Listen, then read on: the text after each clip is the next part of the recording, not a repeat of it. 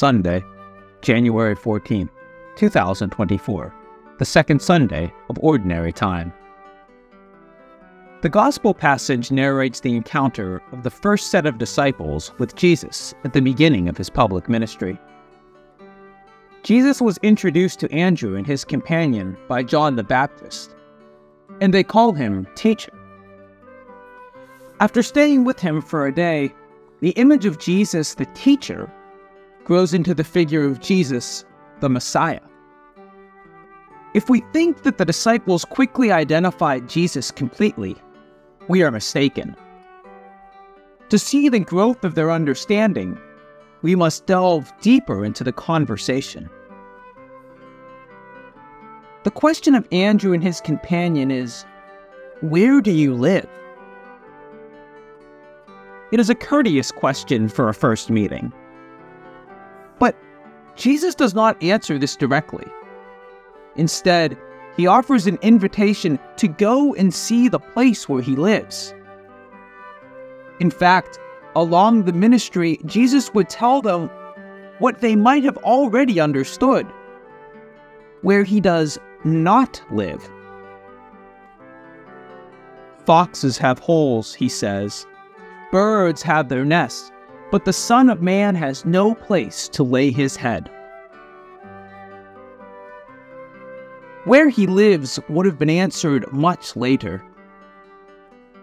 By the end of the Gospel of John, leading us into a deep mystery of the relation between the Father and the Son. Jesus will say, As I live in the Father, you too must live in me. Well, that is the dwelling place of Jesus, the heart of the Father. He considers his Father's heart as the place of his food and boarding. He would invite the disciples to live also in him. Unfortunately, after a long time of living with Jesus, the disciples had not understood that mystery. Philip will ask, Show us the Father. Jesus would ask in reply, rather sadly, Haven't I been with you so long? And you do not know that? The one who sees me sees the Father. The simple conversation of Andrew and his companion with Jesus would take them to the heart of a mystery.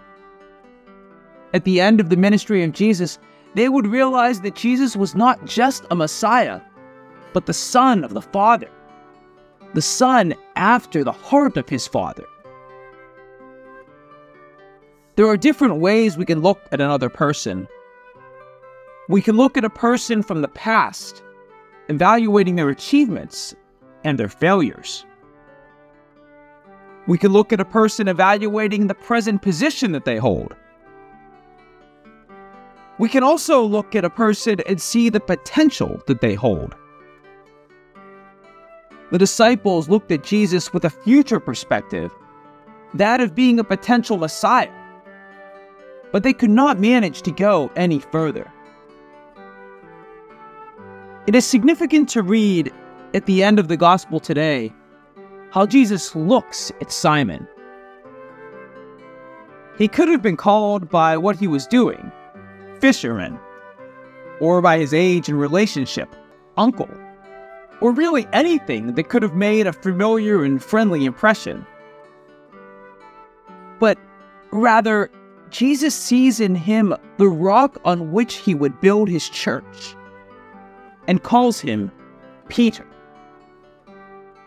What an empowering experience!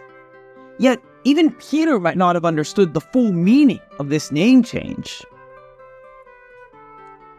looking at someone from all perspectives the past, the present, and the future, and seeing their potential will empower and encourage them to pursue a dream.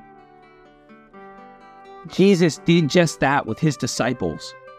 They followed him, and their hopes of a Messiah were fulfilled, even beyond their wildest dreams.